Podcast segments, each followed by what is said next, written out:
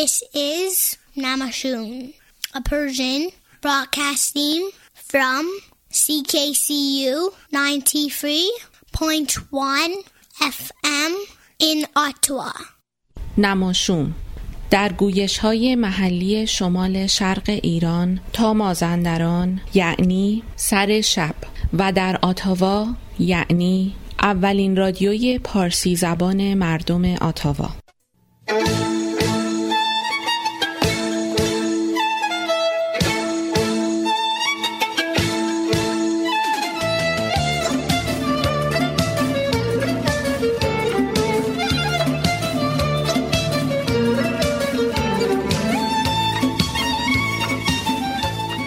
هرگز نمیردان که دلش زنده شد به عشق. ثبت است در جریده عالم دوام ما.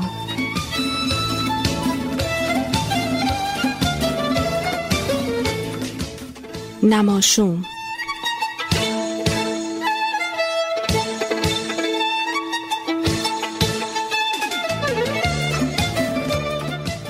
تهیه کننده مهدی فلاحی.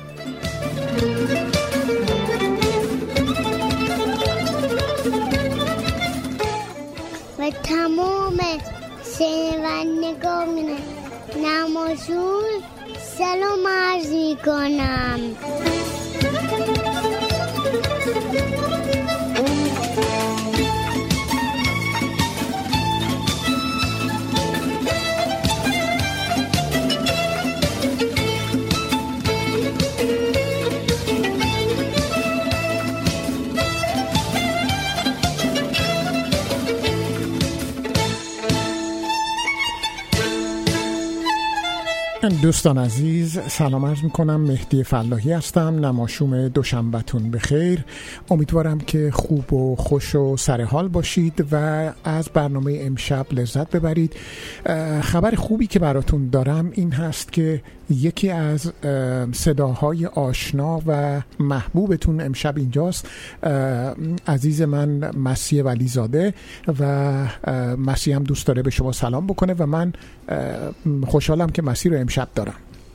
سلام سلام دوستای خوبم در رادیو نماشوم. امیدوارم که حال و احوالتون خوب باشه و هر جای این دنیای زیبا که هستین هرچند دنیایی که تلخی و شیرینیش کنار همه حال و احوالتون خوب باشه. خیلی خوشحالم که امشب این فرصت رو پیدا کردم در خدمتتون باشم.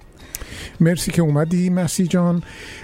امروز دوشنبه سوم فوریه 2020 چهاردهم بهمن 1398 هست و ما 961 کمین نماشوم رو تقدیمتون می‌کنیم.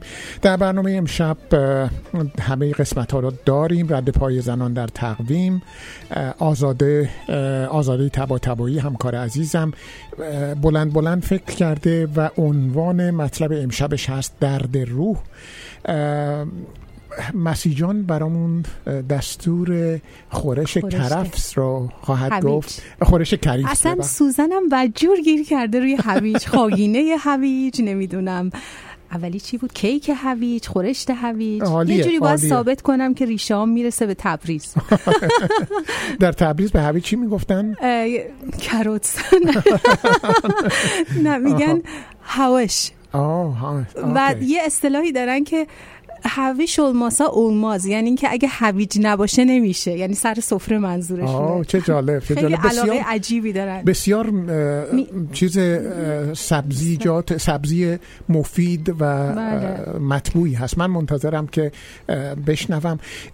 نازیلا خلخالی امشب در اولین قسمت از تاریخ شفاهی اه، به شرح حال محمود فرهی و اه، ماجراهای اون زمان از دید محمود فرهی خواهد پرداخت. چی داریم؟ تکنو نماشوم رو داریم. امشب دوستمون خانم فاطمه ای کشوری درباره ارزهای اینترنتی صحبت می‌کنه که قبلا اشارهشو کرده بود. نسیم امشب با ما خواهد بود به به و، ببخشید قطعتون می‌کنم. ذوق کردم. آره نسیم هم امشب میاد و با ما صحبت خواهد کرد. حدود ساعت هشت و هفت روز هفته رو داریم. و من قرار بود که گزیده خاطرات علم رو نداشته باشم. ولی دوستان نماشومی خود بچه های نماشوم خیلی اعتراض کردند که این برنامه هر هفته پخش می شده چرا نمی‌خوای داشته باشی؟ گفتم تراکم مطالب خیلی زیر بار نرفتن و من قصد دارم اون برنامه رو هم یه جورایی پخش بکنم. بنابراین همه چیز رو داریم ولی فعلا با ترانه ای از رعنا منصور تحت عنوان بد شد. شروع می‌کنیم ببینیم چرا بد شده و بعد چند ترانه چند آگهی بازرگانی میشنویم و بقیه برنامه ها رو با هم دنبال می‌کنیم. فعلا بشنویم به رعنا منصور شماره تلفن ما هم هست 613 520 25 28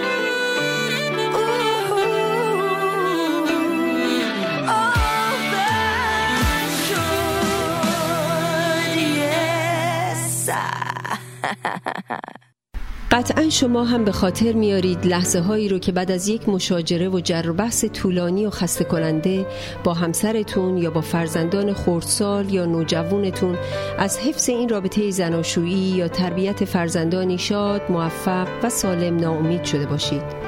یا برخی از شما که با بیاد آوردن خاطرات تلخ اون مشاجرات بین والدینتون از یافتن همسری مناسب و آغاز یک زندگی زناشویی موفق و آرام معیوس شده باشید من آزاده تبا تبایی مشاور همزبان شما با سی سال تجربه کار در ایران و کانادا آمادگی خودم رو جهت همفکری در حل و رفع دشواری ها و ناملایمات خانوادگی شما عزیزان اعلام می کنم و پذیرای شما می باشم تا بتونیم با هم و برای هم زندگی بهتری بسازیم. فروشگاه آریا مرکز تجمع ایرانیان آتاوا فروشگاه آریا مرکز تأمین نیازمندی های ایرانیان اتاوا. فروشگاه آریا مرکز توجه ایرانیان اتاوا. فروشگاه آریا 508 گلدستون فروشگاه آریا 508 گلدستون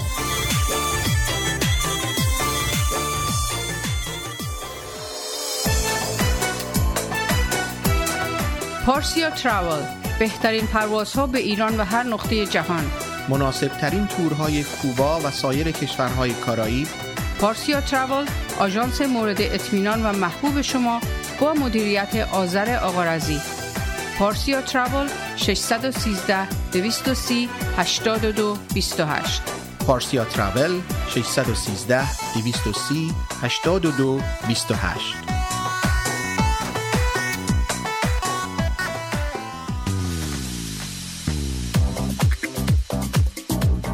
رستوران راه ابریشم واقع در ده 21 سیرول رود. با انواع غذاها و بوفه ایرانی هفت روز هفته در خدمت هموطنان عزیز. رستوران راه ابریشم آماده پذیرایی از مراسم و مهمانی های شما. کیفیت از ما رضایت از شما. شماره تماس و رزرو 613 741 78 88 مهدی فلاحی در بیش از 25 سال خدمت به جامعه ثابت کرده است که دلسوز مردم و خدمتگزار آنهاست. اگر قصد خرید و یا فروش خانه دارید، مهدی فلاحی بهترین مشاور شماست. مهدی فلاحی آماده ارائه هر گونه خدمات real estate.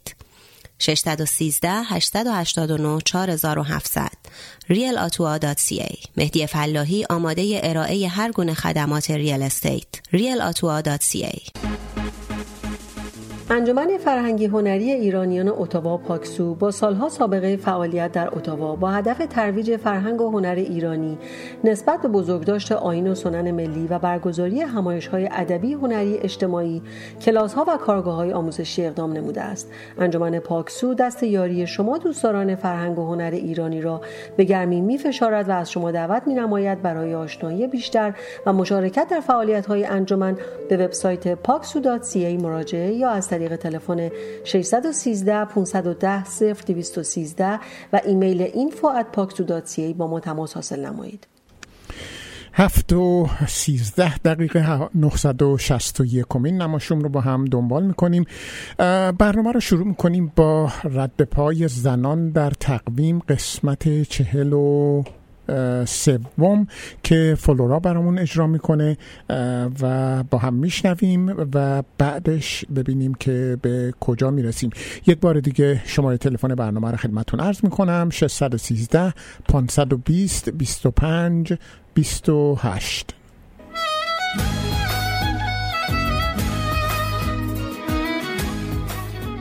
رد پای زنان در تقویم.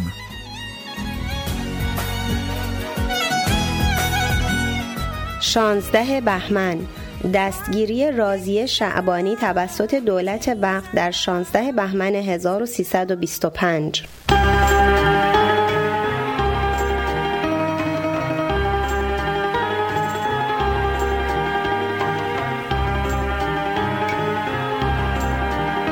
بیست بهمن. چاپ مجله زندگی روستایی توسط شمس الملوک مصاحب در 20 بهمن 1333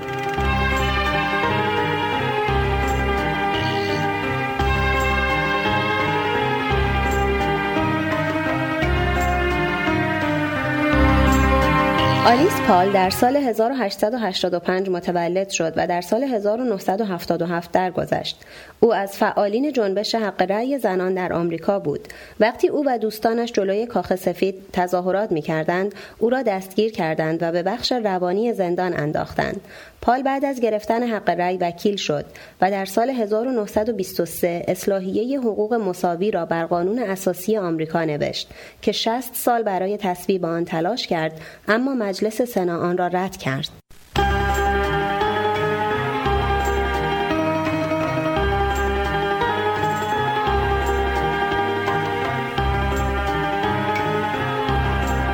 ملکه ایران دختر ناصرالدین شاه از زنان برجسته و آزادیخواه در انقلاب مشروطیت بود. شوهر وی دوله رئیس انجمن اخوبت بود که ملکه ایران در جلساتی که در این انجمن برگزار می‌شد حضور داشت و سخنرانی می‌کرد. او شعرهای اجتماعی و میهن پرستانه نیز میسرود.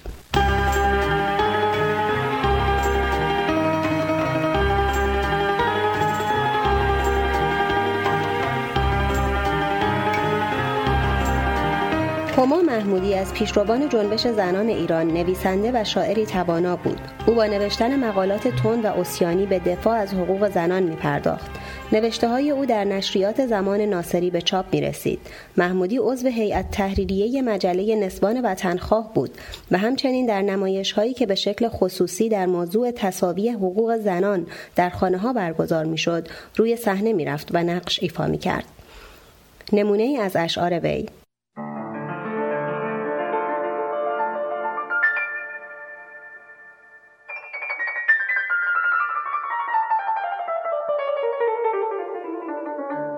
سبا به مردان ایرانیان به اولاد ساسان و نسل کیان که داده شما را هما این پیام اگر مرد هستی بخوانش تمام.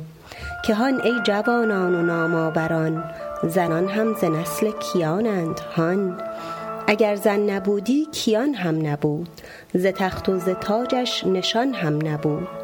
اگر مرد بهتر بودی از زنان مسیحا ز مرد آمدی در جهان.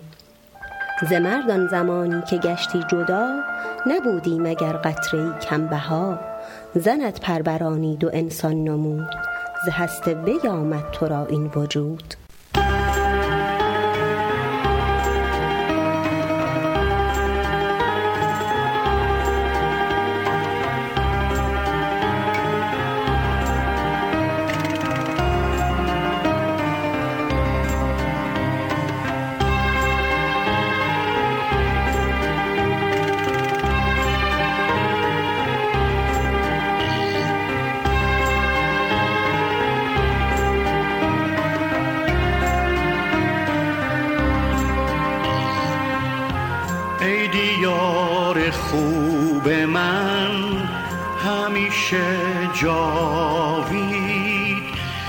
شکوه بیکران همیشه خورشید.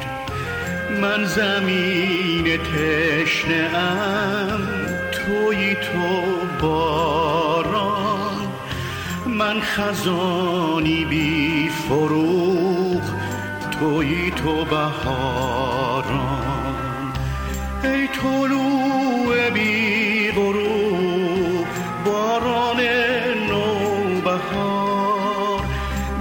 چشم من به تو به وجودم ببار. ای ترانه درود بر لب ما بمان.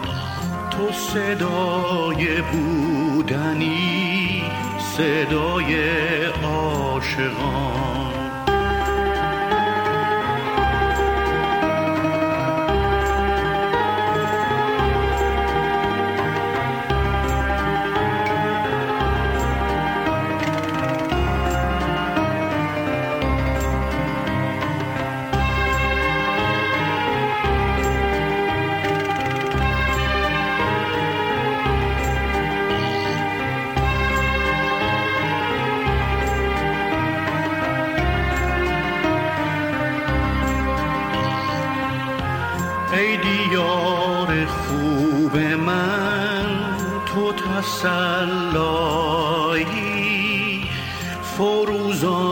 ستاره در امروز و فردایی.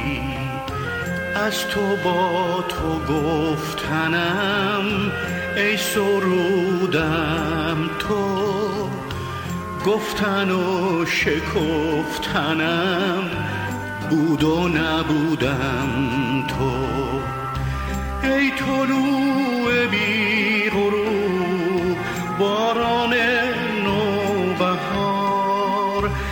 چشم من به تا به وجودم ببار.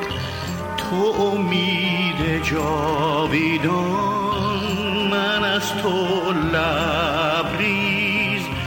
ای دیار خوب من تو عزیزی عزیز.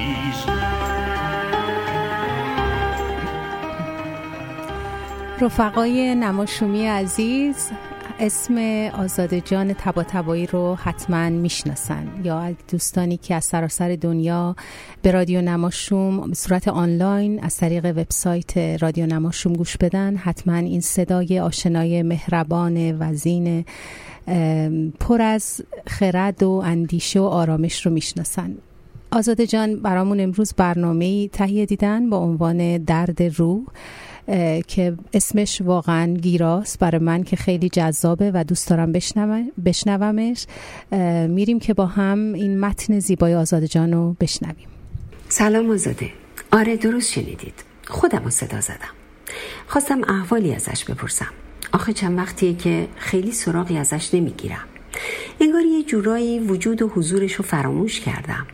البته هر روز قبل از رفتن سر کار یه بار توی آینه میبینمش و مطمئن میشم که وضع لباسا و سر و صورتش مرتب و منظمه. ولی خیلی وقته که احوال پرسی درستی ازش نکردم.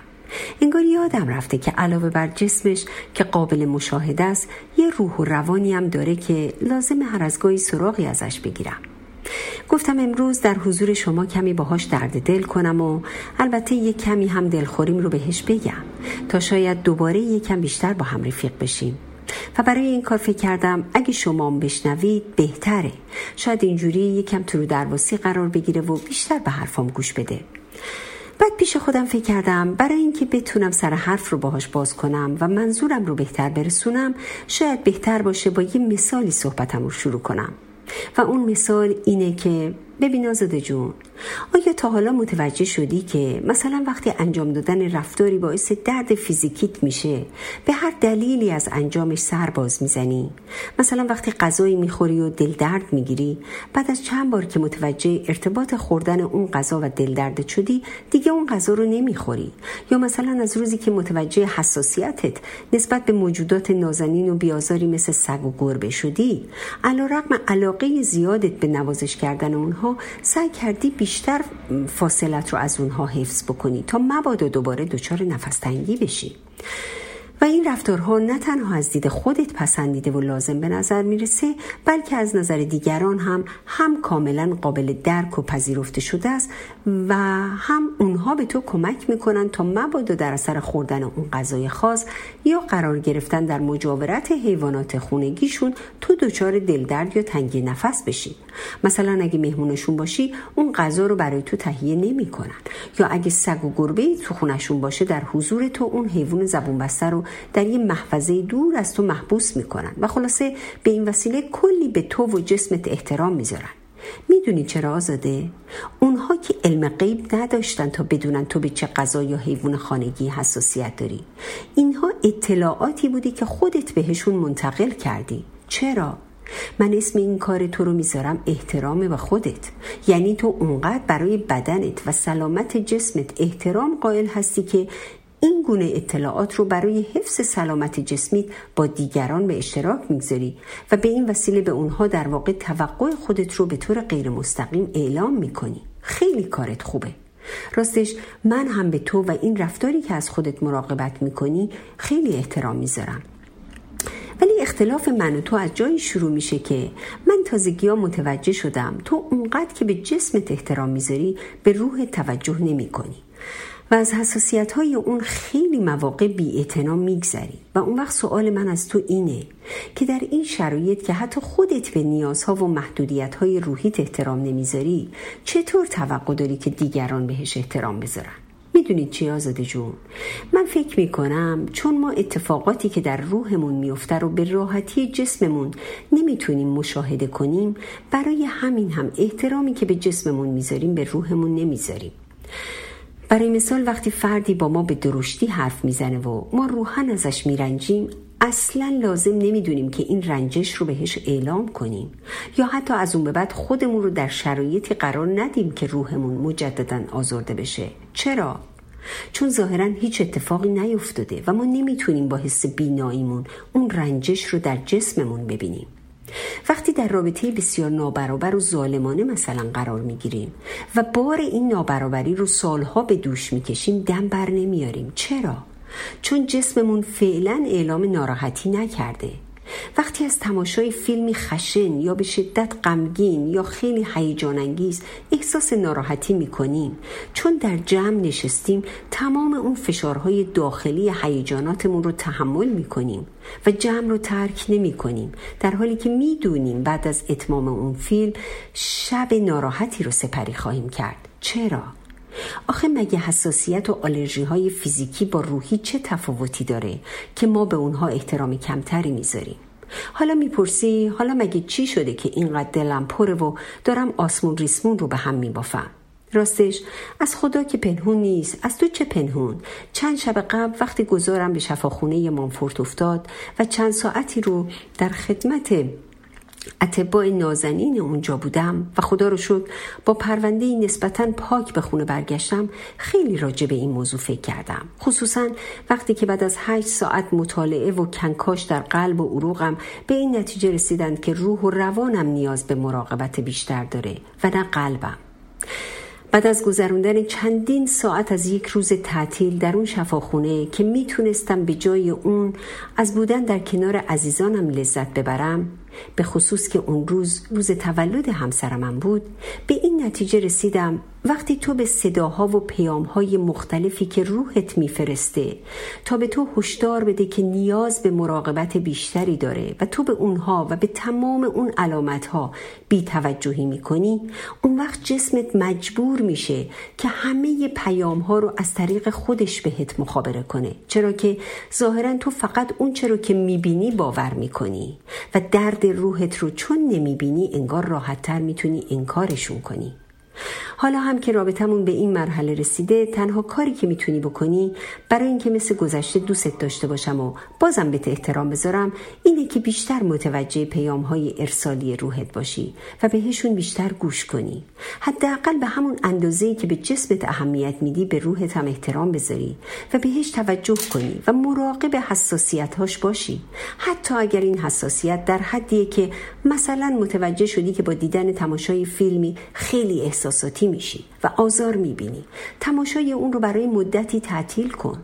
یا مثلا اینکه تعقیب و پیگیری یک سری اخباری بیش از حد توان روحیته و آزارت میده.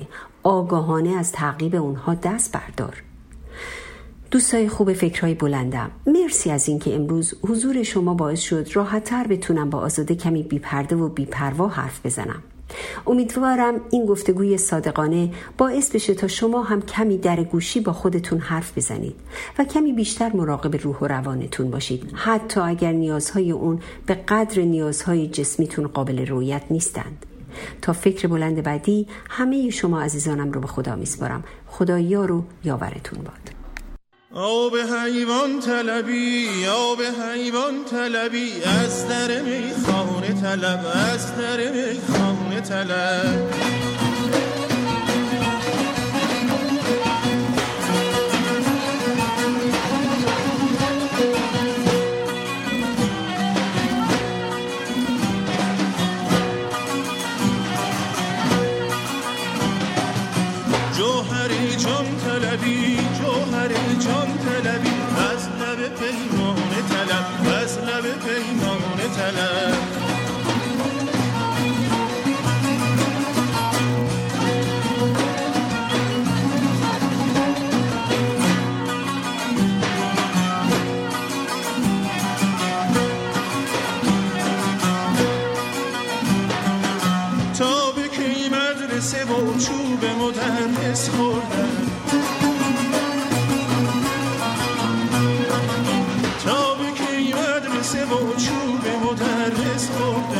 جام می نوش کن و جام می نوش کن و مجلس رندانه طلب مجلس رندانه طلب. آب حیوان طلبی آب حیوان طلبی از در میخانه طلب از در میخانه طلب.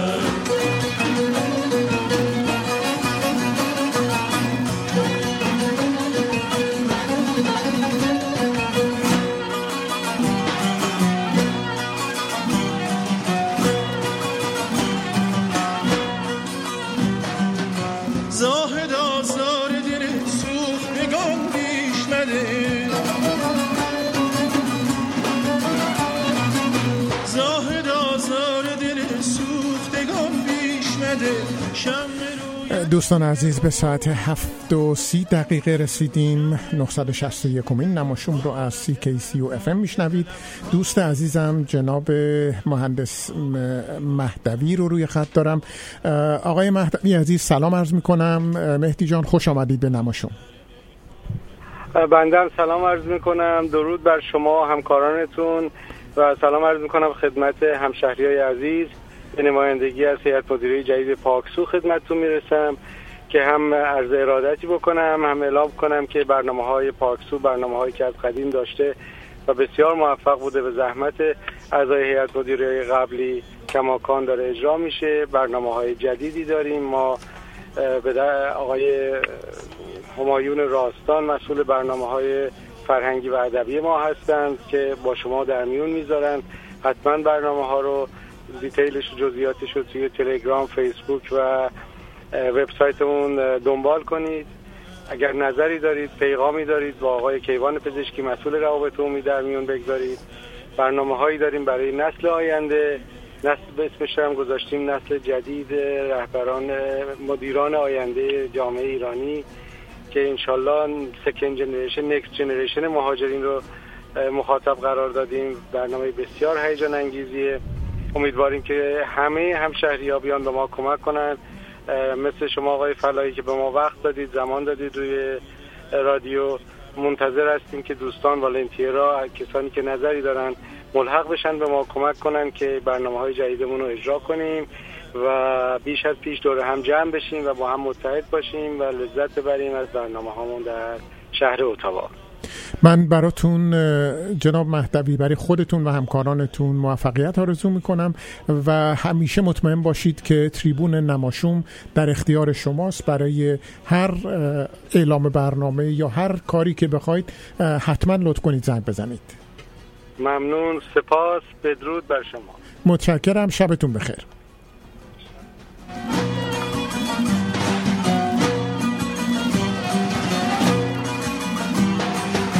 دل بود گوهر یک دانه و تن همچو صدف. دل بود گوهر یک دانه و تن همچو صدف. صدفی تن بشکن صدفی تن بشکن گوهر یک دانه طلب. گوهر یک دانه خب از جناب داوود آزاد اجازه می‌گیریم که موسیقیشون رو تا آخر پخش نکنیم چون مطلب زیاد داریم. می‌خوایم بریم سراغ مسیح خانم ولیزاده که برامون دستور آشپزی دارن. مسیح جان خورش هویج. درسته؟ بله درسته. شما حاضرید؟ من حاضرم. امیدوارم که شنونده های عزیزمونم حاضر باشن و قول بدن که این خورش رو درست کنن.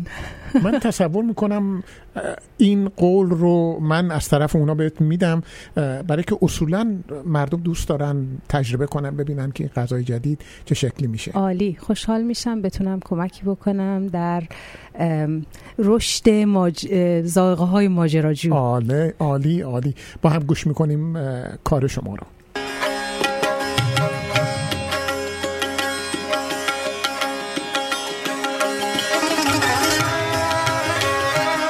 آشپزی با عشق. سلام سلام دوستای خوبم در رادیو نماشوم. مسیح هستم با رسپی خورشت هویج در کنار شما عزیزان. امیدوارم که هر جا هستین حال دلتون خوش باشه. خورشت هویج یکی از خورشتهای خیلی محبوب و رایج در استان آذربایجان شرقی و به خصوص شهر تبریز هستش. من این خورش رو با طعم ملس یعنی ترش و شیرین درست می‌کنم و رسپیشو هم به شما میگم. ولی در تبریز اینو با آلو بخارا و آبقوره دارش می‌کنن. اگر تا حالا امتحانش نکردین حتما درستش کنین که خیلی خوشمزه است. خورشت هویج برای شش نفر. مواد لازم.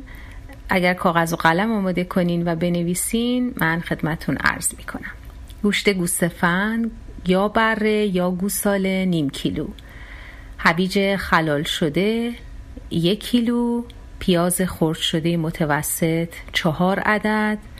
روغن مقداری. شکر دو قاشق غذاخوری. آب لیمو ترش تازه دو قاشق غذاخوری زعفران دم کرده در حد دلخواه رب گوجه یک قاشق غذاخوری در صورت دلخواه رنده پوست یک لیمو ترش متوسط. نمک و فلفل که خب جز همه غذاها هستش. طرز تهیه اول هویجا رو به اندازه دلخواهتون خلال کنین. حالا می‌تونه مثلا اندازه نصف یه بند انگشت باشه یعنی نمی‌خواد خیلی درشت باشه یا خیلی ریز باشه. اندازش به شما بستگی داره. بعد اونا رو بعد از اینکه خلال کردین در یه کاسه یا ظرفی که در حال آب جوش در حال جوشیدن هست و قدری هم نمک توش داره بریزین. بعد از اینکه اونو میریزین آب آروم میشه بعد دوباره به جوش میاد. وقتی که آب به جوش اومد سه دقیقه بجوشونین و بعد در آبکش بریزین و کنار بگذارین. بعد پیاز رو توی تابه ای که ظرفیت کل خورشتتون رو داشته باشه یعنی کوچیک نباشه دردار باشه بزرگ باشه در حد طلایی شدن با روغن سرخ بکنید و کنار بذارید. بعد گوشت خرد شدهتون رو که حالا خودتون انتخاب کردین با یک سوم پیاز ها و کمی روغن در قابلمه کوچیکی تفت بدین. در آخر هم زرچوبه و فلفل به اون اضافه کنین و بعد با حدود یه لیتر آب جوش با حرارت متوسط بپزین. اگه لازم بود در حین پخت کم کم آب اضافه کنین ولی هیچ وقت آب بیمهابا به خورشت اضافه نکنین که خورشتتون آبکی نشه. وقتی که گوشت قرمز میپزین بهتره که نمک رو در اواخر طبخ اضافه کنین به خاطر اینکه گوشت سفت نشه. خب حالا برگردیم سراغ هویجا. هویجای داخل آبکش رو به تابه پیازداغ اضافه کنید و با پیازداغ رو با حرارت بالا تف بدین به صورتی که به حالت نیمه سرخ در بیاد. برای اینکه نگران سوخته شدن پیازداغا نباشین چون پیازداغا یه مقداری طلایی بود و نیمه پز بود دیگه. شما نگران نباشین. هرچین بیشتر سرخ بشه کاراملیزه بشه طعم خورشت شما بهتر میشه. شاید به نظرتون برسه که ممکنه بسوزه ولی اینطوری نیستش. حتی می‌تونید تو همین مرحله که دارید پیاز و هویج و سرخ میدین شکر رو هم به همین مخلوط اضافه کنین تا پیازا بهتر کاراملیزه بشه. بعد که این زمان سرخ کردنتون یا حالا نیمه سرخ کردنتون بهتره بگم تموم شد آب لیمو ترش و رب و زعفرون و رنده پوست لیمو رو هم اضافه کنید و یه همی بزنید و حرارت رو خاموش کنید. بعد از اینکه گوشتتون پخته شد گوشتا رو به تابه هویج همراه با مقداری آب گوشت اضافه کنید اگر آب گوشتتون زیاده یه دفعه باز همطور که گفتم با همه آب و نریزین. نیمی از آبو بریزین و اگر دوست داشتین یه چند تا دونه گوجه هم حلقه کنید یا حالا چارقاچ کنید و کنار خورشت بگذارید. طعم خورش رو بچشین و در صورت لزوم کمی هم نمک اگر لازم بود یا حالا شکر یا آب لیمو هر که دلتون می‌خواد که این طعم رو بهتر تشدید بکنه و غنی بکنه اضافه بکنین. بعد در تابه رو بگذارین و حدود نیم ساعت با حرارت متوسط خورش رو بپزین تا وقتی که آب خورش تقریبا به اصطلاح کشیده بشه قلیز بشه و جا بیفته. این خورش رو در کنار چلو زعفرونی سرو کنید و مخلفات فراموش نشه. نوش جانتون تا برنامه دیگه. بدرود عزیزان.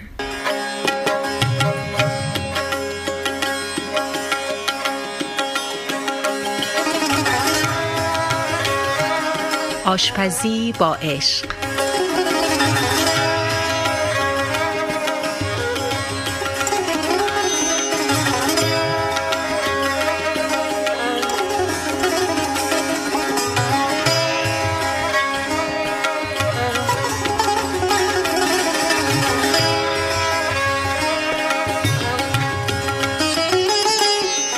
دوستان عزیز به ساعت هفت و چهل دقیقه رسیدیم. نوبت می‌رسه به نازیلا خلخالی که سلسله برنامه جدید خودش رو از این هفته آغاز می‌کنه تحت عنوان تاریخ شفایی و این مجموعه همونطور که خودش هم قبلا توضیح داد عبارت است از مصاحبه هایی که در هاروارد انجام شده با هنرمندان و مشاهیر معاصر ایران و میشنویم اولین قسمت رو که به محمود فروغی اختصاص داره.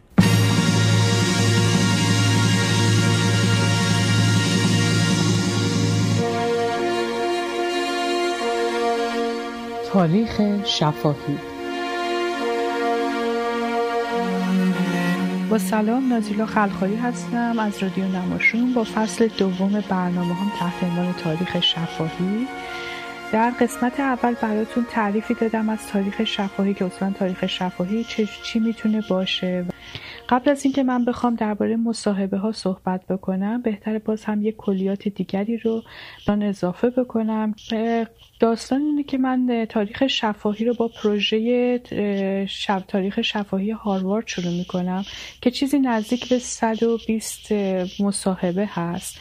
در این مصاحبه ها از موضوعات بسیار متنوعی صحبت شده که همگی مرتبط با تاریخ معاصر ایرانه. همینجا پرانتز رو باز بکنم و این رو اضافه بکنم که ما وقتی میگیم تاریخ معاصر ایران منظور فقط این چهل سال اخیر نیست و منظور هم فقط دوره پهلوی دوم یا دوره محمد رضا پهلوی نیست. بلکه تاریخ معاصر ایران از دید مورخین به دوره انقلاب مشروطه از شروع تاریخ مشروطه تا کنون رو می‌تونه در بر بگیره. در مورد شروع تاریخ مشروطه هم باز بحث بسیار است. مثلا میشه تاریخ شروع تاریخ مشروطه رو از زمان تاسیس دارالفنون و اولین روزنامه‌ای که در زمان امیر کبیر تأسیس شد صحبت کرد. ما زیاد انقدر عقب نمیریم چون اون مقدار دسترسی به تاریخ شفاهی نداریم. آنچه ما در مورد اون تاریخ دسترسی داریم کتاب هایی که نوشته شده که میشه به اونها مراجعه کرد. ولی آنچه که ما امروز دسترسی داریم مصاحبه هست که با سیاستمداران یک دوره خاص که از ایران خارج شده بودن و دسترسی بهشون راحت بود و درباره تاریخ دوره خودشون به عنوان سیاستمدار می‌تونستن صحبت کنن. در این پروژه باهاشون صحبت شده. پرانتز بسته. مصاحبه شونده ها در این برنامه انتخابشون خیلی سخت بود چون به هر حال تعدادشون کم نبود. این رو هم در نظر داشته باشیم که این مصاحبه مصاحبه همطور که گفتم در دهه 60 هجری شمسی انجام شده 1360 برابر با دهه 1980 مصاحبه کننده ها آقای حبیب لاجوردی، آقای زیاد صادقی، آقای شاهروخ مسکوب، خانم شهلا حائری و آقای جان مجدهی بودند که مثلا آقای حبیب لاجوردی 53 تا مصاحبه انجام دادن یا مثلا آقای شاهروخ مسکوب سه مصاحبه انجام دادن مصاحبه شونده ها حدود 97 نفر مذکر بودن از آقایون بودن و 6 نفر از خانم ها بودن انتخاب از میون این تعداد مصاحبه شونده یک مقدار مشکله به خصوص وقتی که بخوایم درباره تاریخ معاصر صحبت کنیم. این دفعه قرعه فال به نام آقای محمود فروغی پسر محمد علی فروغی افتاد. شاید هم چندان بحث سر قرعه کشی نبود انتخاب بود که ایشون رو انتخاب کردم. چون صحبت های ایشون مربوط به سلسله پهلوی میشه از شروع تا زمان سقوط. خاندان فروغی اصولا خاندانی بودند که در دست در دم و دستگاه اداری کار می‌کردن.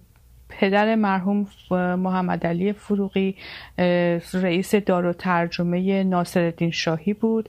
خود محمد علی فروغی بنا به زندگی نامه که نوشته شده و بنا به گفته های پسرش شروع می‌کنه به یادگیری پزشکی و داروسازی در دارالفنون. منتها وقتی می‌بینه که لوازم و وسایلش در ایران مهیا نیست که کار بکنه اون رو کنار می‌ذاره و به همون شغل پدر یعنی ترجمه متون فرانسه و عربی به فارسی همت میگمارد. و در این میان انگلیسی هم ایشون بلد بودن. همین دانستن زبان باعث میشه که وارد کار سیاسی بشن به کارهای از جمله نمایندگی مجلس وزارت مثل وزارت مالیه و حتی نمایندگی ایران در اولین نشست جامعه صلح یا سازمان ملل بود که کتاب اون هم که در واقع یادداشت های مرحوم محمد علی فروغی برای دو سال هست منتشر شده. ایشون از سال 1297 شمسی تا 1299 به عنوان رئیس دیوان عالی تمیز در جزو هیئت اعزامی ایران عازم کنفرانس صلح پاریس میشن. و در این مسیر در یادداشتاشون نکته های ناگفته فراوانی رو درباره علل ناکامی ایران در راهیابی به کنفرانس صلح بیان می‌کنن. مرحوم فروغی البته دستی هم در ادبیات داشت. ترجمه های فلسفی ایشون و تصحیح کتاب کلیات سعدی ایشون جزو بهترین ها حساب میشه. دوره نخست وزیری در دوره رضاشاه چند سال اول هست منتها. باز به گفته پسرشون اختلافات بسیاری با رضاشاه داشتند از جمله در مورد سختگیری هایی که می‌کردن چندین و چند بار گویا مثل اینکه حتی با همدیگه های لفظی داشتن. مرحوم محمد علی فروغی خیلی بیشتر سعی داشت دموکرات تر با داستان برخورد بکنه. از آن جمله در مورد مسئله هجاب و کشف هجاب به گفته پسرشون معتقد بودن که خیلی بهتر این رو ما از طریق آموزش در مدارس شروع بکنیم. و از اولیا بخوایم که بیان براشون دوره هایی بذاریم و روشن بکنن که چقدر می‌تونن از چه آزادی هایی می‌تونن برخوردار باشن و می‌تونن چه کارهایی بکنن. ولی رضا شاه بیشتر معتقد به اقدام ضربتی بود. این یکی از اختلافات بود. اختلاف دیگری که پیش آمد بر سر مسجد واقعی مسجد گوهرشاد بود.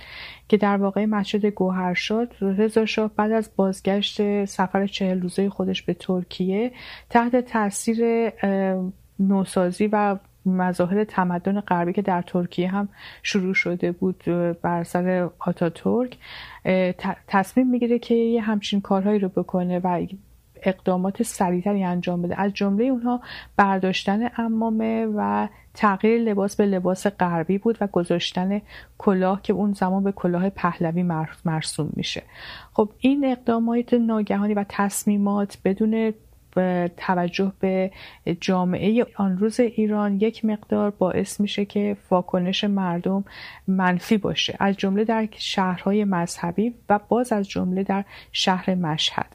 در شهر مشهد در روز واقعه بهلول بر سر منبر میره و یک خطابه خیلی تندی علیه حکومت و رضا شاه میگه. مردم سر به شورش میدارن شلوغ می‌کنن مخالفت می‌کنن با تغییر لباس و تغییر کلاه پهلوی و همین باعث میشه که بهشون تیراندازی بشه و تعداد زیادی در این واقعه کشته میشن. در جامعه آن زمان جهانی یک مقدار بازتاب پیدا می‌کنه و باعث میشه که حکومت رو بازخواست بکنن که علت این کشتار چه بوده. رضا شاه هم برای اینکه یک مقدار سر و صدا رو بخوابونه و آروم بکنه به دنبال که مقصر میگرده. این البته همه گفته های پسر مرحوم محمد علی فروغی محمود فروغی هست. و کسی رو که پیدا می‌کنن نایب و تولیه آستان قدس رضوی آن زمان مرحوم اسدی هستند که گویا پدر داماد محمد علی فروغی حساب میشن. و دستگیری ایشون باعث میشه که دیگه اختلاف مرحوم محمد علی فروغی و رضا شاه به اوج برسه و محمد علی فروغی استعفا بده از نخست وزیری. و این استعفا باعث خانه نشینی محمد علی فروغی میشه که خودش بعدها در زندگی نامه و در خاطراتش می که از بهترین دورانم بود. برای اینکه در عین حالی که با با ادبا با بسیاری از روشنفکران آن دوره رفت آمد داشتن ولی سر به کاری می‌کنن که همیشه مورد علاقهشون بود. من جمله تصحیح کلیات سعدی فکر کنم حاصل آن دوره بوده. در جنگ جهانی دوم کم کم این شایعه پخش میشه که رضا شاه با آلمانی ها هم دستی داره می‌کنه و نیروهای متفقین روسیه و انگلیس نگران میشن. هر دو وارد ایران میشن و خواستار استعفای رضاشاه میشن. داستان استعفای رضاشاه رو فکر کنم اون بخش از مصاحبه در پایان همین مصاحبه برای شما خواهم گذاشت چون خیلی بخش جذاب و شنیدنی هست. از مجموع هشت نواری که محمود فروغی با آقای لاجوردی در تاریخ پروژه شفاهی هاروارد مصاحبه می‌کنه چهار نوار اول در مورد پدرشون هست و چهار نوار دوم در مورد خودشون هست. چهار نوار دوم در واقع در, در مورد این هست که چگونه ایشون وارد وزارت امور خارجه شدن چه مناسبی در وزارت امور خارجه داشتن. من جمله سفارت ایشون مدتی به عنوان کنسول ایران در امریکا کار می‌کردن. در همون دوره مصدق ایشون در اونجا بودن. البته به عنوان فقط کنسول بودن. خودشون میگن من سفیر نبودم. فقط به امور کنسولی افرادی که در ایرانی هایی که در اونجا بودن رسیدگی می‌کردم. و یا مدتی سفیر ایران در برزیل بودم باز هم دلیل اینکه چرا ایران اصلا باید سفارت در برزیل داشته باشه یک سری توضیحاتی میدن که خیلی شنیدنی و جذابه. از جذابترین بخش های مصاحبه درباره خودشون یعنی درباره خود مرحوم محمود فروغی داستان زمانی که ایشون منصب سفیر ایران در افغانستان رو داشتن و مسئله سر حقابه هیرمند بین ایران و افغانستان و اختلافات پیش آمده و مسائل هواشی که در مورد تعیین این حقابه پیش آمد. داستان بسیار جذاب و شنیدنیه و سفارش می‌کنم که حتما اگر فرصت می‌کنید و اگر علاقمند هستید به شنیدن این بخش از داستان حتما گوش بدید.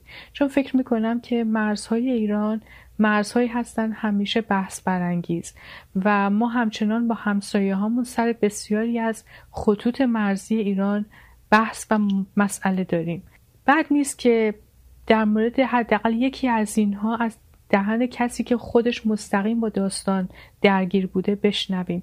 ببینیم که داستان به, خیلی به راحتی ریاضی نیست بگیم دو دو تا چهار تا.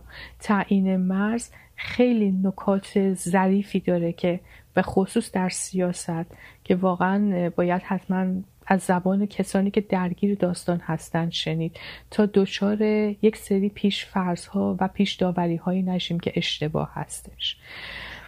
در پایان من همونطور که بهتون قول دادم یک قسمتی از مصاحبه آقای محمود فروغی رو براتون می‌ذارم که درباره واقعی استعفای رضا شاه گفته. میشه گفت که جزو کسانی بوده که از نزدیک شاهد بوده که چگونه استعفایشون نوشته شده توسط پدرشون. و نکته, نکته خیلی جالبی رو در این باره میگن. تا برنامه بعد و مصاحبه دیگر که در خدمتتون خواهم بود شما رو به خدا می سپارم حالا دیگه اوضاع مملکت چجوره اینها؟ معلومه دیگه در چه وضعه. یه قدری کم کم دهنا داره باز میشه. مردم کم کم جرأت می‌کنن صحبت کنن. هی خبر می‌رسه که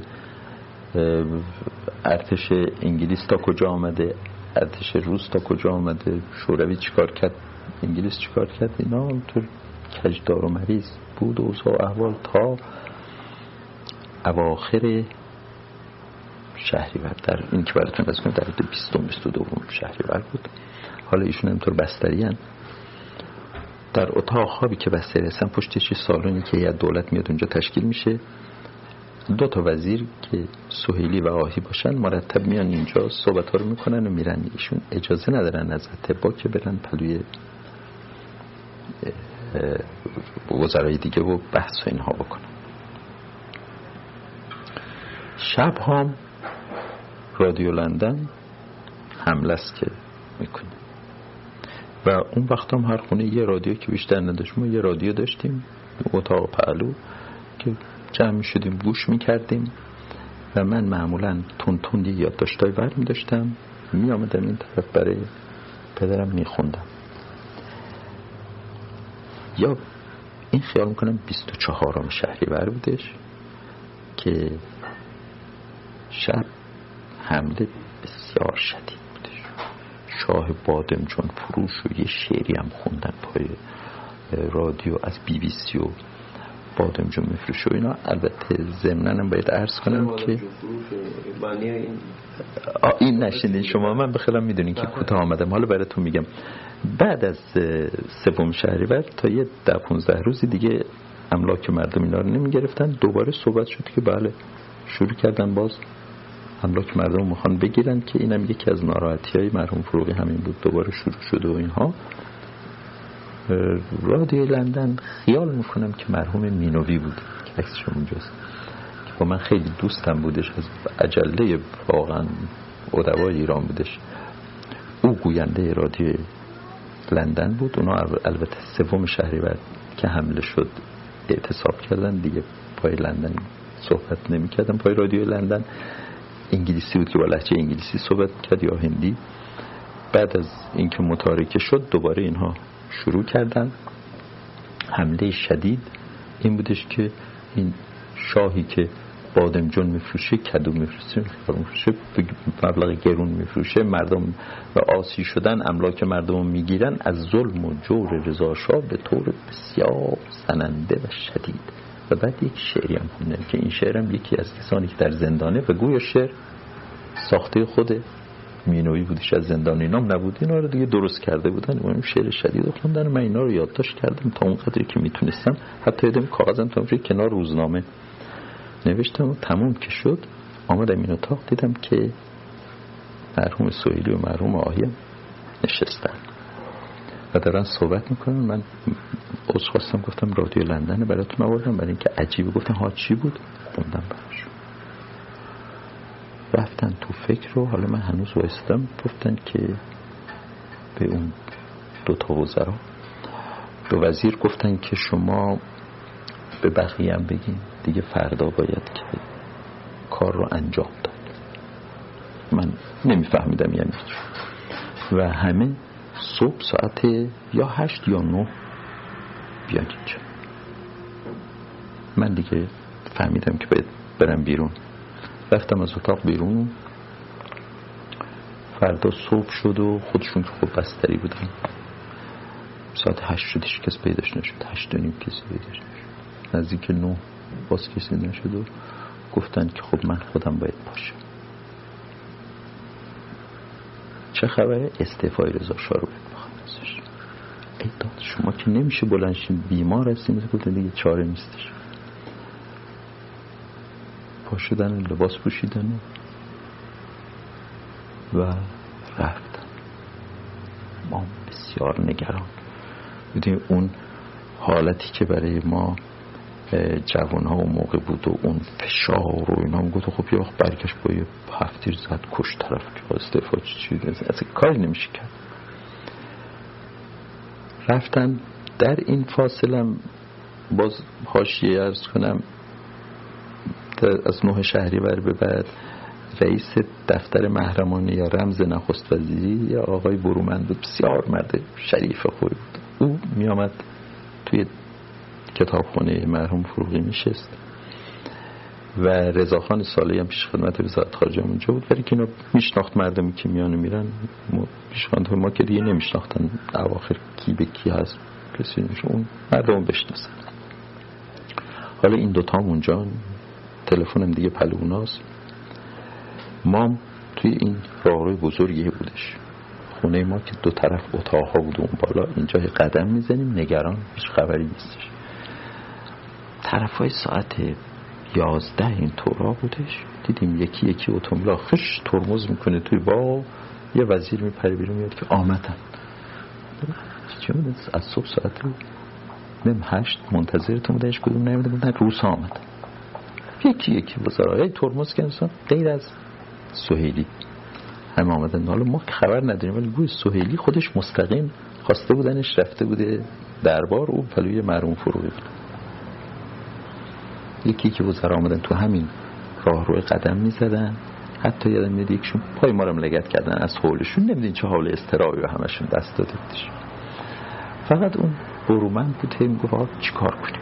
تلفن کرد. هر جا تلفن کرد سوش خبر نداشت اینا کجا هست در حدود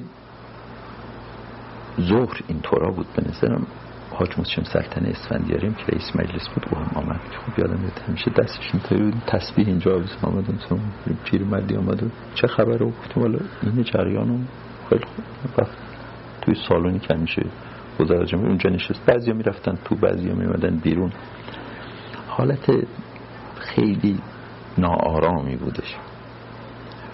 بیا کمی بعد از اون مرحوم فروغی وارد شده وارد شدن از باز از همون پله کارگزار که مدن بیرون متن استعفای رضا رو دادن دست. من خوندم و گفتم بهشون که خاطرتون میاد. نه آذر 1314 به من فرمودین که تلفن کن به شکور مول که رئیس دفتر رضا بود که من برای یه امری می‌خوام بیام. رفتن استفاده دادن. این عین اون متنه که عین متن تقریبا شبیه یه تیکش نه همش.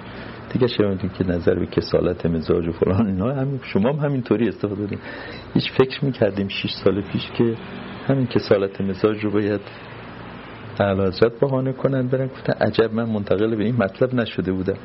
دادن که ما همونجا از روشم برادر بزرگ من محسن یه عکس گرفتش. که ما داشتیم اینه که اگه این سند رفت عکسش با دوربین هم عکس گرفت نه مثل فتوکپی های امروز با دوربینی عکس گرفت و امضا شده بود یا امضا شده؟ امضا شده بود بله. خط خط مرحوم فروغی امضا امضای رضا شاه. معلوم شد که صحبتشون کرده بودن و گفت که شما بنویسید من امضا کنم. امضا که متنشو دارین دیگه می‌دونید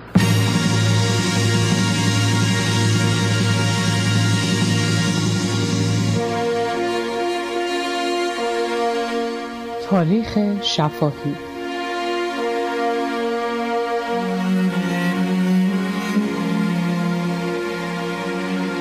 This is Namashu, a Persian broadcasting from CKCU 93.1 FM in Ottawa. ای همه گل هایم از سرما کبود خنده ها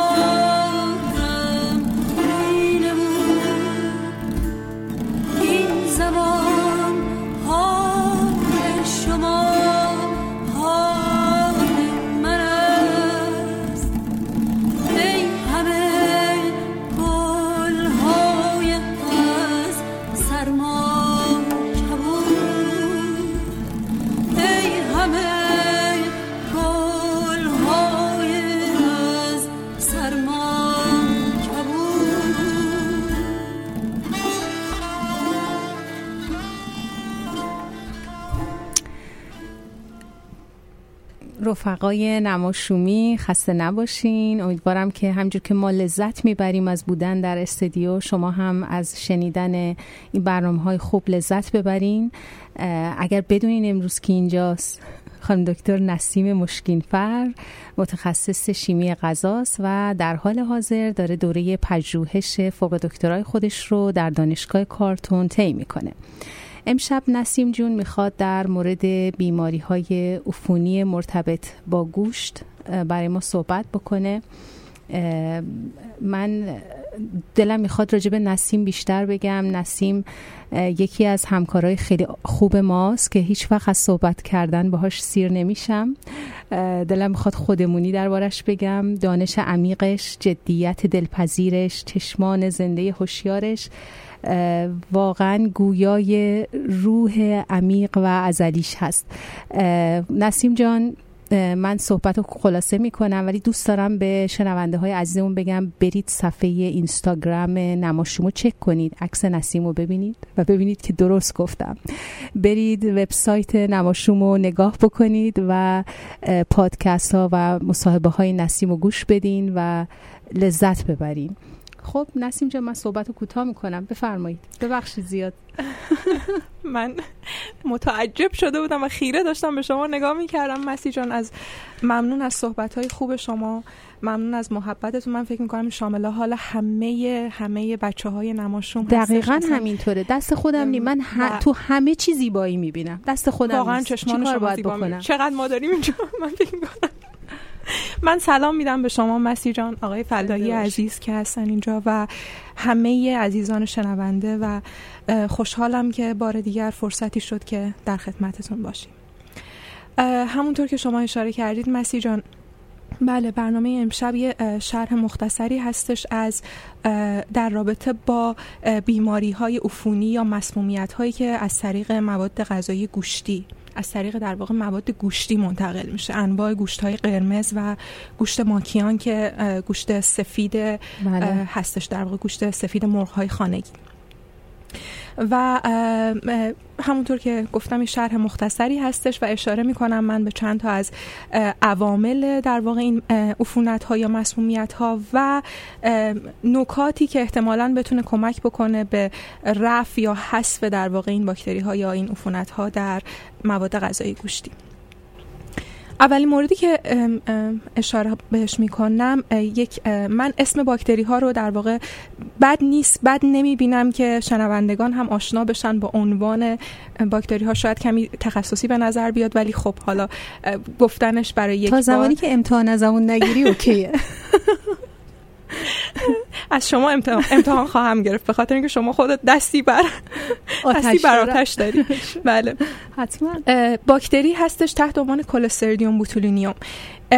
باکتری شناخته شده و خیلی معروفی هستش. از این خب. بابت میگم که به خاطر اینکه سمش سم خیلی آشنا و خیلی کشنده ای هستش و کنم. آره آره. اگر بخواین که کلستریدیوم بوتولینیوم این باکتری هستش که بسیار شناخته شده هستش برای در واقع آلوده کردن مواد غذایی گوشتی که تحت خلع بسته بندی میشن. مواد گوشتی گوشت چرخ کرده تکه های در واقع بزرگتر گوشت که تحت خلا بسته بندی میشن و روی تمام این بسته بندی های که به صورت خلا بسته بندی میشن هم حتما ذکر میشه که اینها به صورت وکیوم پکیج هستند و یعنی قابل تشخیص هستش. و خب این محصولات گوشتی خیلی مستعد هستن برای آلودگی توسط این باکتری. من اسم عفونت رو آوردم اینجا. عفونت غذایی و مسمومیت غذایی. به خاطر اینکه دو تا در واقع مسیر متفاوت هستن. عفونت زمانی هستش که باکتری مستقیما خودش وارد بدن بشه. حالا ما با مواد غذایی بخوریمش.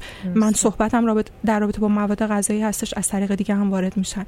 مسمومیت زمانی هستش که ما باکتری نداریم باکتری وارد بدن نشده ولی سم باکتری داریم می‌خوریم. بعضی از موارد سموم باکتری بسیار خطرناکتر و کشنده تر از خود باکتری هستن که وارد بدن بشه.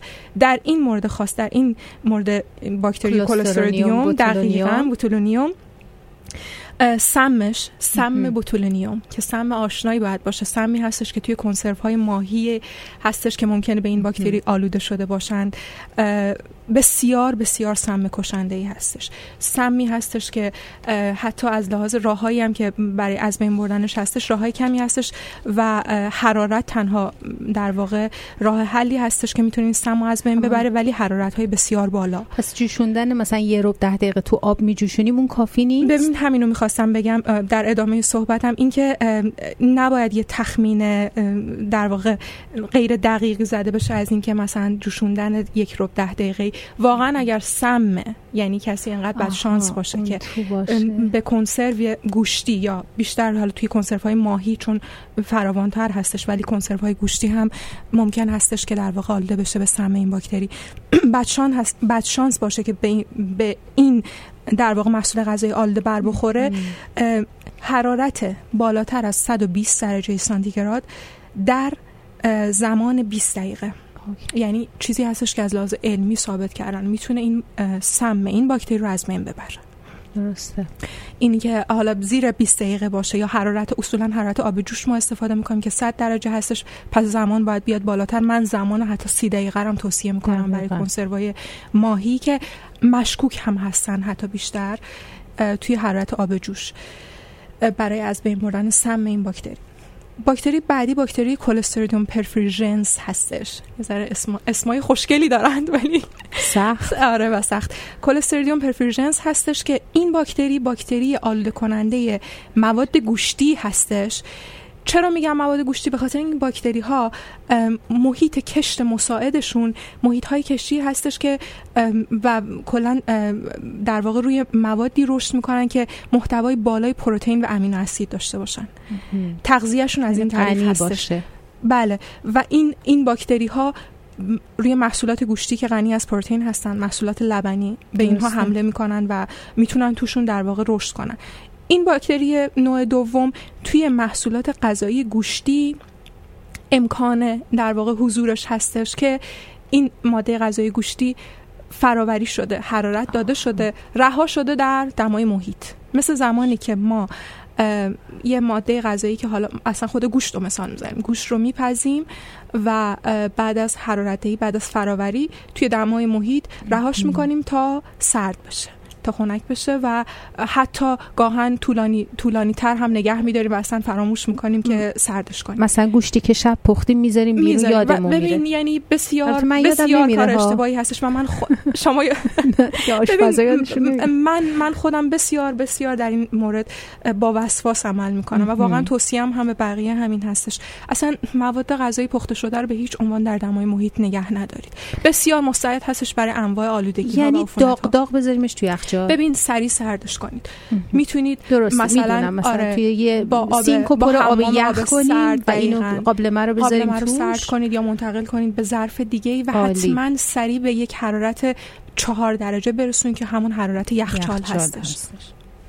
اگر هم در واقع مشکوک هستش یک ماده غذایی به آلودگی توسط این باکتری که حالا شناساییش و تشخیصش در واقع کارهای آزمایشگاهی میطلبه. ولی خب راه از بین بردن این باکتری حرارت دهی بالاتر از 80 درجه سانتیگراد هستش. یعنی خورشتی که می‌خوایم گرمش کنیم یعنی حسابی باید بجوشونیمش دوباره. که امیدوارم که آلوده به سم این باکتری نشده باشه ولی خود باکتری رو در دمای بالاتر از 80 درجه از بین می‌برن. بله. آیا ماکروور می‌تونه ماکروفر می‌تونه این سمو بکشه وقتی که داریم غذا رو دوباره داغ می‌کنیم؟ امواج ماکرو ماکروویو ها ماکروویوز نه نمی‌تونه این کار انجام بده. اصلا اون حرارتی که اون من قبلا هم فکر می‌کنم توضیح دادم. حالا اون یه برنامه مجزا بود من گوشش دادم. اصلا آره. به همین در این سوال پرسیدم. یه اشاره ای از اون در واقع برنامه داشته باشم. این هستش که اصلا امواج ماکرو ارتعاش مولکول های آب رو در در واقع باعث میشه مرتعش بشن و در اثر همونی حرارتی ایجاد میشه. این حرارت حرارتی نیست که کافی باشه که بتونه نیست. در واقع این باکتری ها و عفونت ها و سم ها رو از بین ببره به هیچ عنوان نه. باکتری بعدی که اشاره می‌کنم این هم باکتری شناخته شده ای هستش. و نام آشنایی داره در بسیاری از عفونت هایی که باعث میشه باکتری اشرشیا کولای باکتری ایکولای که خیلی وقتا حتی من یادم یه مقطع زمانی توی ایران راجع به سبزیجاتی که به خاطر اینکه منشأ انتقال این باکتری آب آلوده خاک آلوده و کلا مواد غذایی هستش که آلوده در تماس هستش با فضولات و فضولات انسانی و یا حیوانی و یا خاک و آب آلوده. من یادم هستش مقطع زمانی توی ایران اختاری داده شده بود راجع به سبزیجاتی که آلوده هستن به ایکولای و کاملا توصیه توصیه می‌شد که خریداری نشه یه مقطعی یا کاملا شستشو انجام بشه. سبزیجات هم جز دست مواد غذایی هستش که به این باکتری آلوده میشه و گوشت هم همینطور به همین صورت. به خاطر اینکه گوشت در واقع به این دلیل که از زمان کشتارش خیلی احتمال در واقع تماس با سطوح زیادی داره تا بسته بندیش و به همین دلیل خیلی احتمال آلودگی به این باکتری رو داره. این باکتری من یه اشاره کوتاهی بکنم. محل زندگی این باکتری داخل بدن انسان دستگاه گوارش دستگاه گوارش رو تحت تاثیر قرار میده و اگر که سمش سمش رو تولید بکنه این باکتری یعنی به مرحله از زندگیش برسه که سم رو تولید بکنه سمش علائمش بیشتر هستش. اسهال و استفراغ شدید داره و کاهش سریع آب بدن رو منجر میشه این باکتری. اگر یعنی افرادی که با دچار مسمومیت غذایی میشن با از طریق خوردن مواد غذایی آلوده به ایکولای به سرعت آب بدنشون رو از دست میدند و خیلی سریع باید امرجنسی مراجعه بکنن وگرنه واقعا منجر به در واقع از بین رفتن میشه. و دماهای فریز کردن هم دماهایی نیست که اصولا اصلا هیچ کدوم از این باکتری هایی که من تا به اینجا ذکر کردم رو از بین ببره. یعنی اگر ماده گوشتی آلوده باشه و شما بذارید تو فریزر و چند ماه بعد درش بیارید به هیچ عنوان اون دمای فریز کردن نمی‌تونه سم یا حتی خود این باکتری این باکتری ها میرن تو فاز کمون و اصلا نمی‌تونن اینا رو بین ببرن. تنها حرارت های مستقیم و حرارت های خوش هستن. برای این باکتری خاص هم حرارت بالای 80 درجه سانتیگراد به مدت 20 دقیقه. یعنی این ترکیب دما و زمان ترکیب کاملا علمی هستش که از علم مثلا میکروبیولوژی توصیه می‌کنه که این ترکیب دما و زمان لازم هستش که این باکتری خاص از بین بره. ولی ایکولای مشخصا مال سبزیجات و اینا بود. مال گوشت نبود. ببین ایکولای منشأش بله منشأش چون از خاک و آب میاد. درسته. یعنی محیط زیست محیط زندگانی این باکتری می‌تونه زنده بمونه در آب و خاک. بله. اگر موادی که بیشتر مثل ماهی مثلا. ماهی ممکنه انتقال دهنده در تماس باشه. هستند با آب و خاک. سبزیجات خب همینطور اگر درست شسته نشن. گوشت به قول شما ماهی. می‌تونن مستعد آلودگی به این باکتری باشن. پس جوشوندن در دمای بالای 80 درجه که در واقع سرد میشه دیگه دقیقه. به مدت بله. 20 دقیقه. بله. خیلی ممنون از این اطلاعات مفید. خب بعدی؟ و میکروارگانیسم آخر من میگم میکروارگانیسم به خاطر اینکه این مورد آخر باکتری نیستش این یه پاراسایت هستش یه انگل هستش که آلوده می‌کنه مواد غذایی رو گوش، گوشتی رو. انگلی هستش به اسم تریشینلا. تریشینلا اصلا فکر می‌کنم که باز من احتمال میدم حتی برخی از شنوندگان با نام این انگل آشنا باشن به خاطر که خیلی معروف هستش و انگل مشخص گوشت های خام هستش. درسته. یعنی منبع اصلیش بیشتر گوشت خوک. منبع اصلیش منبع اصلیش خوردن گوشت های خام هستش به خصوص گوشت خوک خام. تریشیلا. تریشینلا و بیماری که ایجاد می‌کنه به اسم تریشینوزیز هستش که الان خیلی کنترل خیلی زیادی هستش و می‌تونم بگم شاید به خصوص اینجا توی کانادا به خاطر اینکه گوشت خوک خیلی زیاد مصرف میشه اصلا گوشت های, پر... گوشت های خوک پرورشی کاملا در واقع آری از این با... انگل هستن. نسیم جان ببخشید قطعت می‌کنم. یه غذایی هست اسمش تارتاره. گوشت گوساله رو یا گاو و قشنگ می‌برن و ریز ریز ریز مثل سالاد شیرازی مثلا. بعد خام با آره خام قشنگ با یه سوسی قاطی می‌کنن می‌ذارن جلو مردم. این می‌تونه منتقل انتقال دهنده ببین Trichinella باشه. ببین لارو این انگل در خوک اولین بار آها. مشاهده شد آها. و در یعنی عامل اصلی عامل اصلیش خوکه. خوکه حالا اینکه اصلا خوردن گوشت های خام ممکنه که لاروش بتونه منتقل بشه از دام خوک به. دام های دیگه ولی چون ولی با خوک شروع با خوک شده. شروع شده دقیقا ولی کلا خوردن گوشت خام واقعا توصیه نمیشه از از همه لحاظ ها و از همه. بابت ها هم از بابت حزمش حالا ما داریم بحث مایکروبیولوژی می‌کنیم هم از بابت عفونت ها و مسمومیتاش و این رو لازم هستش که اشاره بکنم. حتی قطعه ها ورقه های گوشت, گوشت های دودی شده و یا خشک شده هم احتمال آلودگی به این انگل رو دارند. یعنی خوش کردن و دودی کردن نمی‌تونه, نمی‌تونه از بین ببره. تنها حرارت هستش.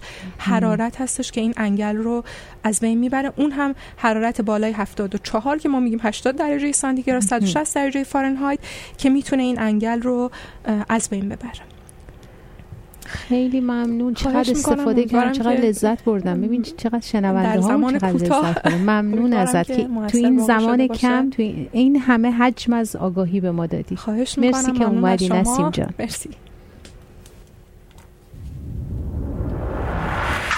دنیا واسه یک شب واسه یک شب مال من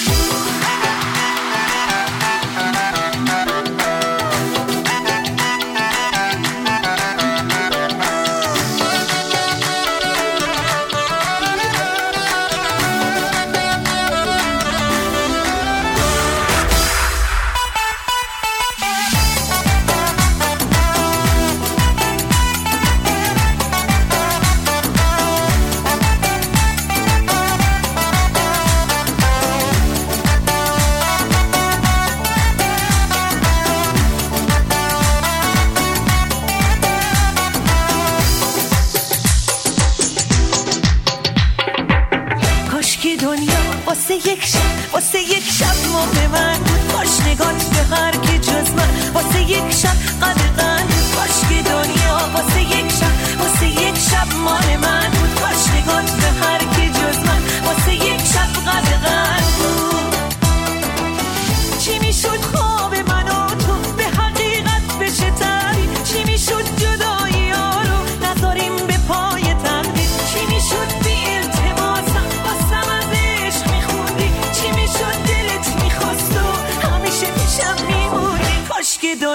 واسه یک شب واسه یک شب مال من. کاش نگات به هر کی جز من. واسه یک شب قدقن کاش که دنیا واسه یک شب واسه یک شب مال من.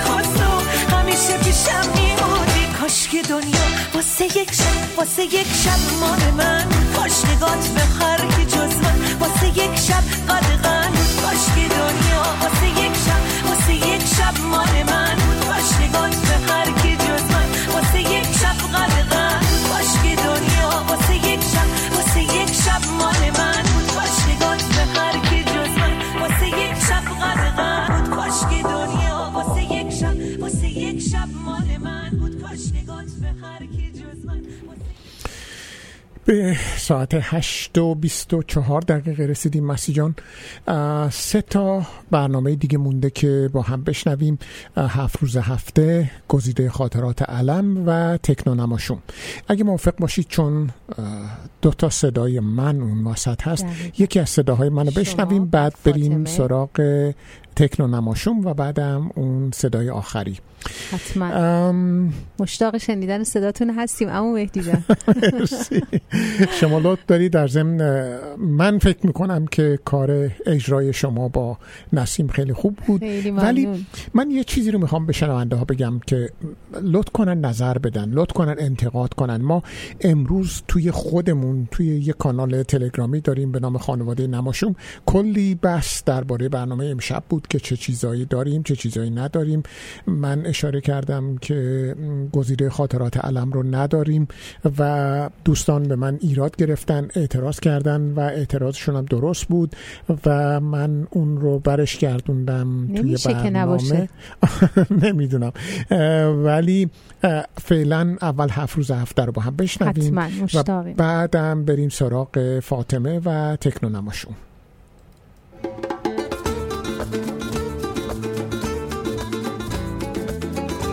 هفت روز هفته.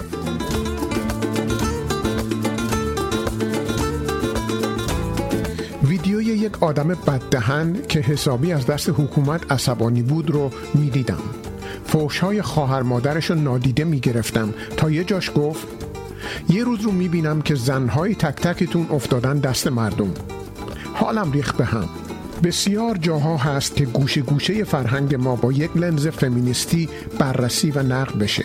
ولی فهم من کاملا ناتوانه از درک پروسه روانشناختی که در مغز این آدم اتفاق میفته وقتی تجاوز به زن یک آدم رو انتقام عادلانه ای از اون ظالم می‌دونه. تجاوزهای سیستماتیک قرنهاست به عنوان یک سلاح جنگی استفاده میشن. چون توانایی از هم پاشیدن جامعه و خورد کردن شخصیت های اعضاش رو دارن. اما تجاوز ادالت جویانه شکی نیست که خشم بی انتهایی در وجود همه مردمه. ولی چی باعث میشه یک نفر بتونه تصویر تجاوز به همسر یک ظالم رو تصویر پیروزی حق بر باطل بدونه؟ مانا خسروشاهی.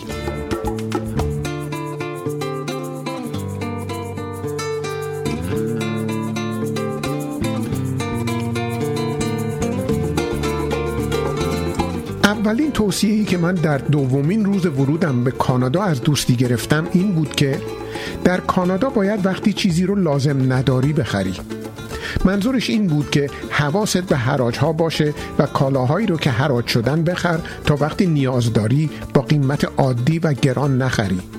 من این کار رو خیلی انجام دادم. همه ما این کار رو می‌کنیم. میریم مغازه ها بدون اینکه چیزی لازم داشته باشیم و با کلی خرید برمیگردیم خونه چون خیلی ارزون شده بود نتیجه این که در خونه هر کدوممون کلی لباس و کفش و حتی میوه و غذای نچندان ضروری هست حالا سوال این هست که آیا واقعا و در نهایت صرف جویی می‌کنیم؟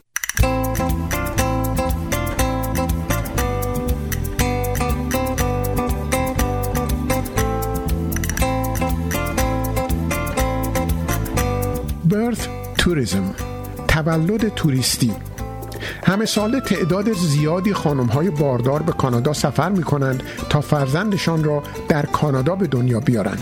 چرا که به این ترتیب آن کودک طبیعتا شهروند کانادا محسوب می شود. جالبتر این که تعداد زیادی از این مادران پس از زایمان هزینه های بیمارستان را هم نمی پردازند و با گواهی تولدی که در دست دارند به کشور خود برمیگردند.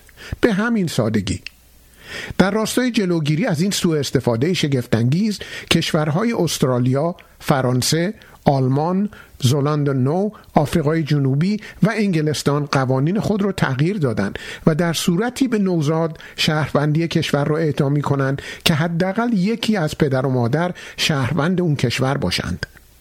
در کانادا اما نه تنها چنین نیست بلکه قوانین بیمارستانی نیز با برخورد انسانی ابتدا به معالجه می‌پردازند و سپس به فکر صورت حساب و پرداخت و دریافت. آمار نشان می دهد که این روند رشد فزاینده ای نیز دارد. در حالی که در سال 2010 1354 مورد تولد توریستی در کانادا ثبت شده در سال 2018 این رقم به 4500 مورد رسیده است شما چی فکر می کنید؟ آیا دولت کانادا باید همسوی با سایر کشورهایی که نام بردم جلوی این اقدام رو بگیره؟ لابد شنیدید که نگار جواهریان همسر رامبد جوان نیز در زمره همین دوستان بود که برای تولد فرزندش تابستان گذشته به کانادا آمد. البته معلوم نیست که جناب جوان هزینه تولد رو پرداختن یا خیر.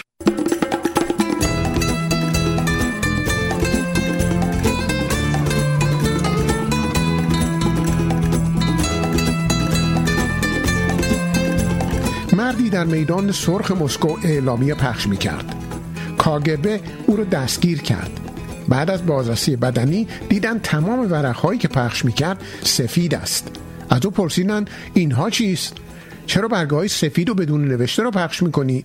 مرد جواب داد چیزی برای افشا باقی نمانده. همه چیز مثل روز روشن است.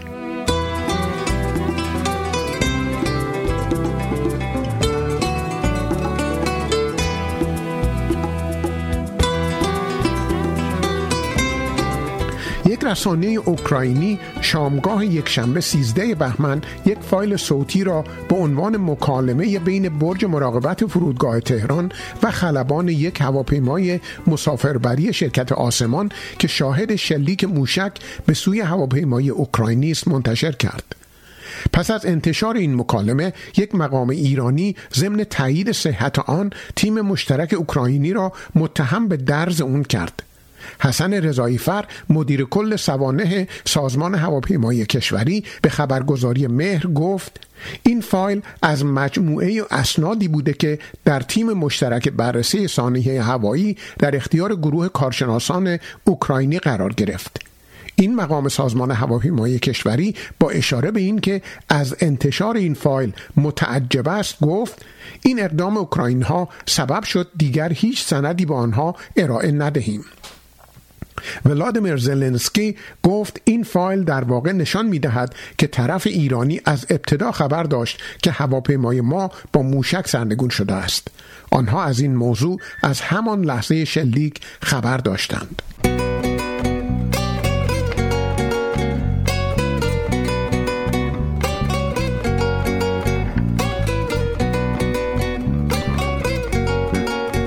گفتگوی برج مراقبت فرودگاه و خلبان هواپیمای آسمان لحظه حمله موشک سپاه به هواپیمای تهران را تشریح می کند.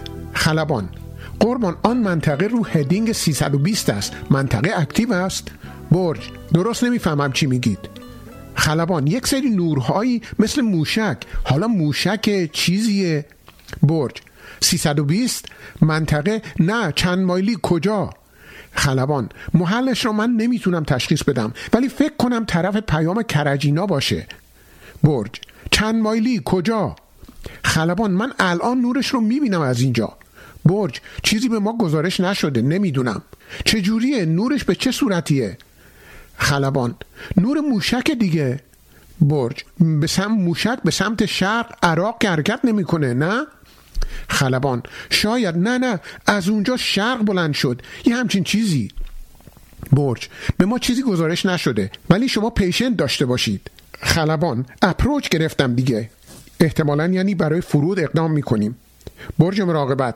سپس نه بار پشت سر هم به پرواز تهران کیف پیام می‌دهد و تلاش می کند با آن صحبت کند. اما هیچ پاسخی از پرواز 752 تهران کیف نمی‌گیرد. برج سپس دوباره به پرواز 3768 آسمان پیام می‌دهد. برج شما دیگه چیزی مشاهده نمی کنید؟ خلبان مهندس جان انفجار بود. یک نور بسیار بزرگی اونجا ما دیدیم. نمی‌دونم چی بود واقعا. برج کلمه این نامفهومی می‌گوید. خلبان برای ما نرمال همه چی؟ احتمالا برای فرود؟ برج آره فکر نکنم مشکلی برای شما باشه. خلبان انشالله. مرسی.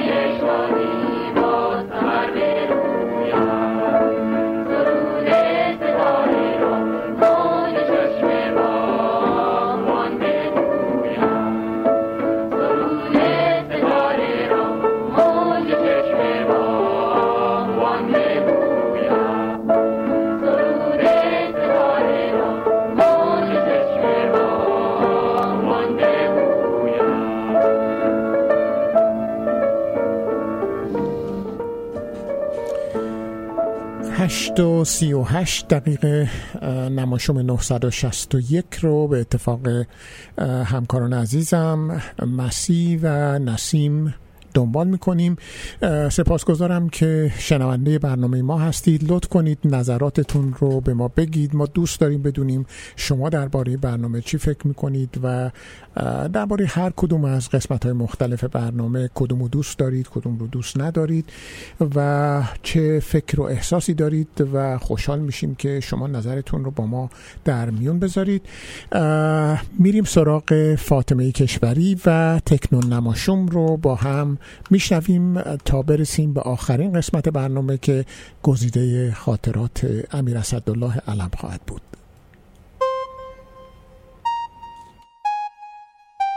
تکنو نماشوم.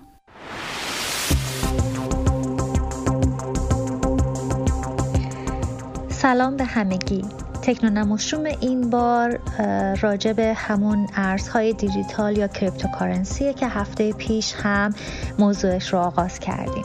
اگر از برنامه هفته پیش یادتون باشه و شنیده باشین باید خاطرتون باشه که راجع به ارز دیجیتال صحبت می کردیم و تکنولوژی بلاکچین. توی این قسمت می‌خوایم ببینیم این نوع بورس ها و سرمایه گذاری ها چقدر قابل اعتماده و آمار اصلا راجع بهش چی میگه. حالا سوال اینه که این نوع سرمایه گذاری های واقعا امن هست یا نه؟ خب باید بگیم چیزی به اسم سرمایه گذاری امن وجود نداره. قطعا هستن شاخص هایی که این امن تر از اونای دیگه باشن اما در کل بیشتر بورس ها و سرمایه گذاری ها یک میزانی از ریسک رو دارن.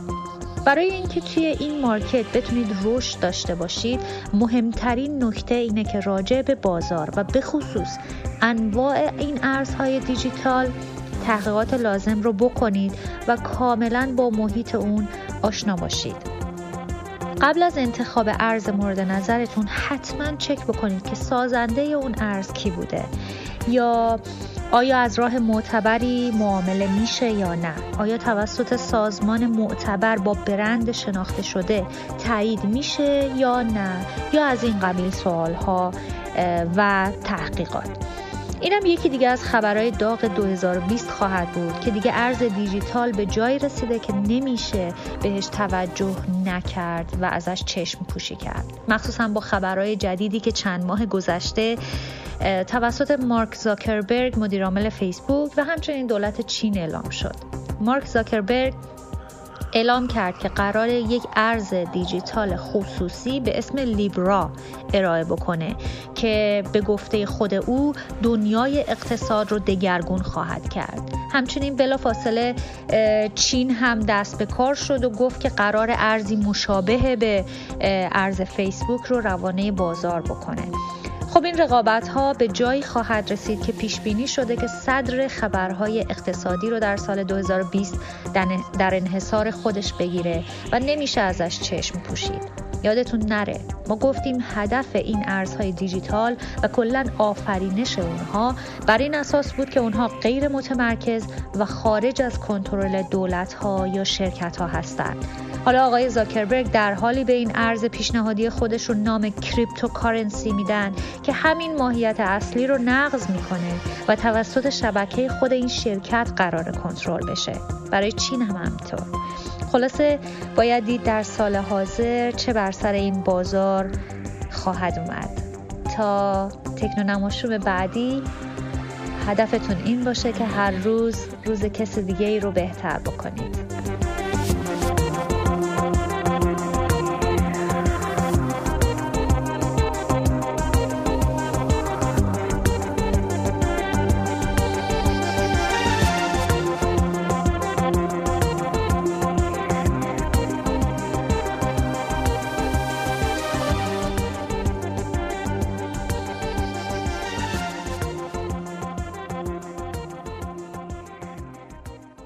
خب دوستان عزیز هشت و چهل و دو دقیقه بریم سراغ گزیده خاطرات علم و بعد من یه ترانم براتون پخش می‌کنم که خیلی ما پشت سر هم حرف نزده باشیم که شما حوصلتون سر نره. این قسمت رو که با هم شنیدیم که خیلی هم طولانی نیست بعد یه ترانه خوشگل براتون پخش می‌کنم و از از نسیم بانو می‌پرسم که مسی بانو که چه ترانه پخش منظورتون از ترانه خوشگل چیه؟ ترانه زیبا. ترانه. تیز شد. ترانه ای که شما دوست داشته باشید. من داشتم بهشون توصیه می‌کردم که ترانه شاد بذارین مردم دلشون شاد بشه. آره چشم. حتی اگه حالا نگم اون اصطلاح همو ولش کنید. آره باش. مردم رو کنجکاو کردید حالا نمیگید خب. خب بریم سراغ چهل و ششمین قسمت گزیده خاطرات علم.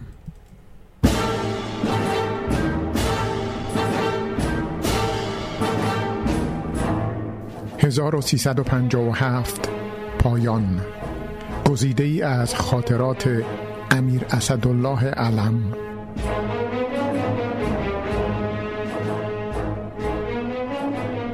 یادداشت توضیحی سال 1351 در اواخر سال 1350 به دنبال جنگ هند و پاکستان کشور اخیر یعنی پاکستان تجزیه شد و بخش خاوری آن با نام تازه بنگلادش استقلال خود را اعلام کرد. وضع سیاسی پاکستان پس از شکست از هند ناآرام شد و بیم آن می‌رفت که افغانستان تلاش تازه‌ای برای پس گرفتن منطقه شمالی پشتو زبان پاکستان بکند و شوروی و هند نیز نه تنها افغانستان را یاری کنند بلکه جنبش جدایی خواهانه بلوچستان پاکستان را بیش از پیش پشتیبانی نمایند. در ترکیه نیز جنبش های چپگرا به همراه فعالیت های خرابکارانه وضع متشنج و ناراحت کننده به وجود آورده و ثبات کشور را به خطر انداخته بود. برای ایران امنیت و آرامش ترکیه و پاکستان دو متفق اصلی او در منطقه نهایت اهمیت را داشت. ایران از یک سو با جبهه ضد ایرانی کشورهای تندروی عرب روبرو بود و از سوی دیگر هیچگاه به شوروی همسایه نیرومند شمالی خود به رغم بهبود روابط نمی توانست اعتماد کند. افغانستان نیز با همه حسن نیتی که دولت ایران همواره از خود نشان داده بود از نزدیکی با ایران می پرهیزید. در جهان عرب ایران تلاش پیگیری برای گسترش پیوندهای دوستانه با کشورهای میان رو می کرد و گذشته از اردن با مراکش روابط بسیار صمیمانه ای داشت. سوء قصد به سلطان حسن در تابستان 1351 موجب نگرانی شاه درباره آینده مراکش شد. در ایران فعالیت های انقلابی پراکنده و تظاهراتی محدود علیه نظام کشور همچنان ادامه داشت. در آغاز سال یک بار با توجه به کشورهای پیرامون ایران و شاید هم به علت نگرانی از وضع داخلی کشور علم به شاه یادآور می شود که در دنیای پرآشوب پرقوقایی هستیم و باید خودمان را تطبیق بدهیم اعلی حضرت همایونی که میفرمایید از حوادث جلو هستید پس چرا در این زمینه ها فکری نکنیم؟ شاه پاسخ می دهد آخر چه فکری می شود کرد؟ بیش از این که کار می کنیم و صمیمانه هم کار می کنیم که نمی توان کرد. در آذر ماه سال 1350 نیروی دریایی ایران تنب بزرگ و تنب کوچک را به تصرف درآورد. و یک روز بعد از آن قرارداد تحت الحمایگی شیخ نشین های عمان با انگلستان پایان یافت و کشور امارات متحده عربی موجودیت خود را اعلام داشت. رأس الخیمه به عنوان اعتراض به اقدام ایران تا یک سال از پیوستن به این کشور نوخواسته خودداری کرد. درباره ابو موسا ایران و شارجه توافق کردند این جزیره را به دو نیم مساوی تقسیم کنند و بخش بیجمعیت آن به ایران تعلق یابد. همچنین ایران قرارداد نفت با شرکت کرسنت را معتبر شناخت و به آن اجازه فعالیت در منطقه زیر حاکمیت خیش داد. از این گذشته مبلغی نیز برای تقدیر از شیخ شارجه به عنوان کمک محرمانه به او پرداخت شد. سرانجام اردشیر زاهدی که از نزدیکترین اطرافیان شاه بود از وزارت خارجه برکنار شد و جای خود را به عباس علی خلعتبری داد.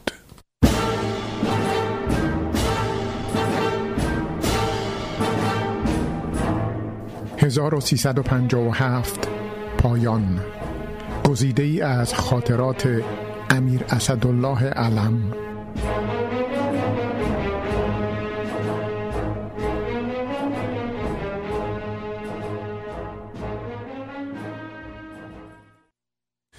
خب حالا ما اینجا یه خورده بحث داریم که دوستان می‌خوان ترانه از یوتیوب برامون بذارن و ببینیم که به کجا می‌رسه.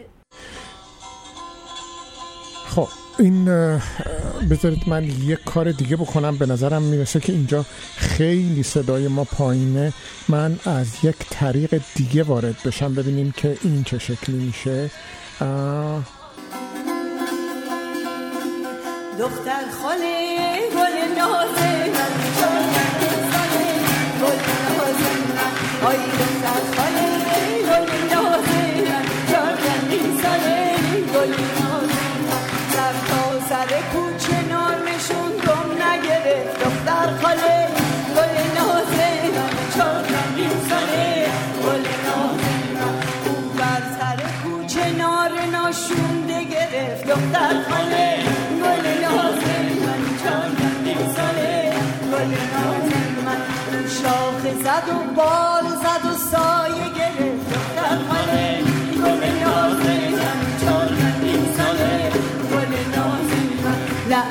به کسی که یار بیگانه گرفت دختر خاله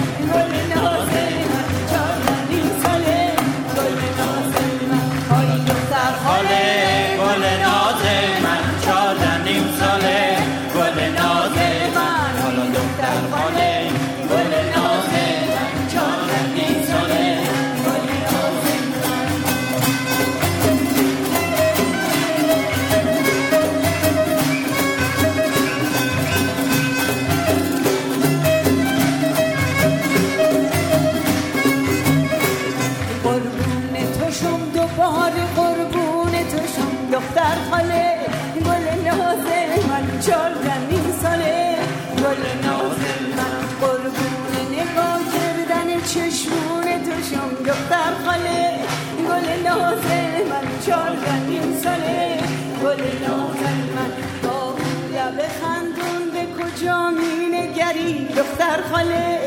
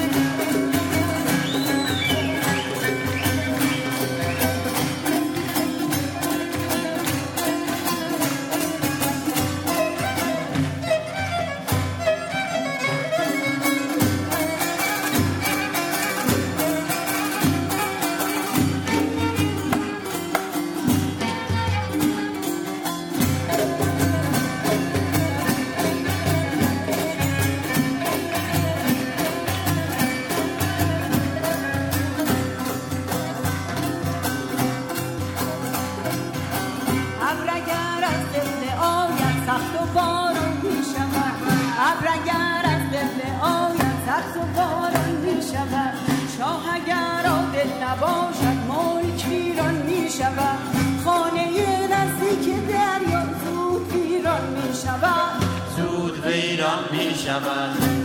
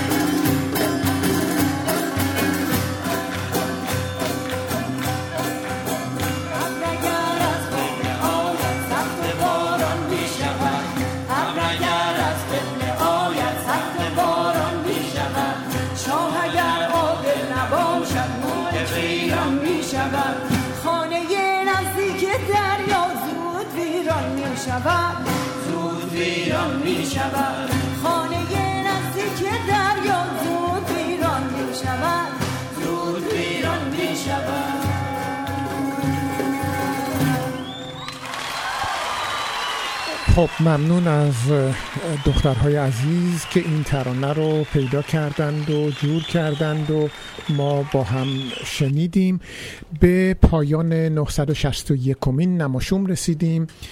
از مسیح عزیز ممنونم که امشب بچه های خودش رو گذاشت و اومد به استودیو کمک کرد و غنیتر و پربارتر کرد برنامه رو از نسیم جان عزیز تشکر می‌کنم که برنامه خوب دیگری رو اجرا کرد و به اتفاق هر دوتای این همکاران گلم از شما خداحافظی می‌کنم تا دوشنبه آینده و امیدوارم که اگر نظری دارید از طریق وبسایت ما در آدرس www.persianradio.net یا از طریق اینستاگرام ما هر طریقی که دلتون می‌خواد نظرتون رو به ما اعلام کنید به خصوص اگر ترانه درخواستی می‌خواید.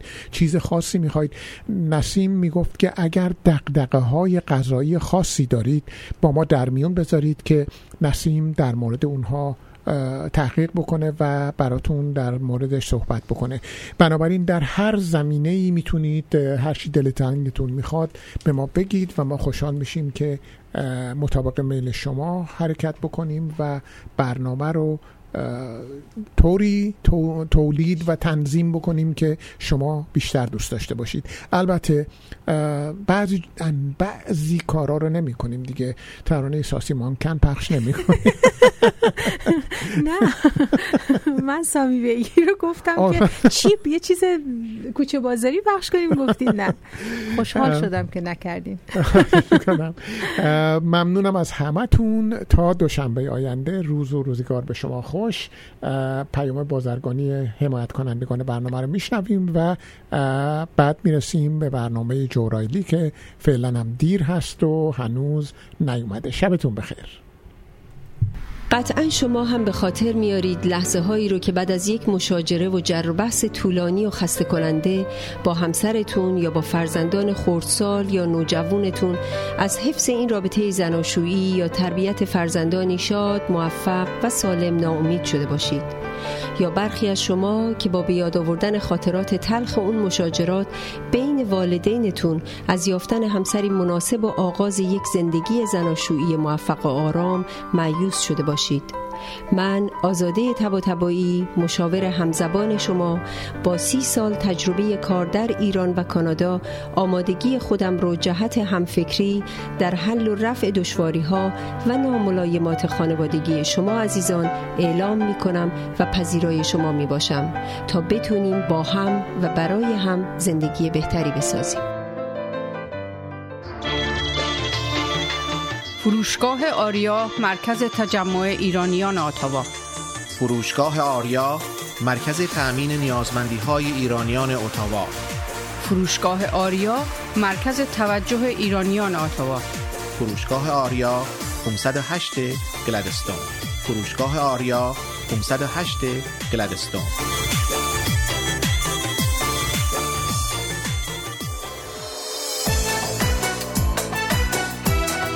پارسیا تراول بهترین پروازها به ایران و هر نقطه جهان. مناسب ترین تورهای کوبا و سایر کشورهای کارائیب پارسیا تراول آژانس مورد اطمینان و محبوب شما با مدیریت آذر آقارزی پارسیا تراول 613 230 82 28 پارسیا تراول 613 230 82 28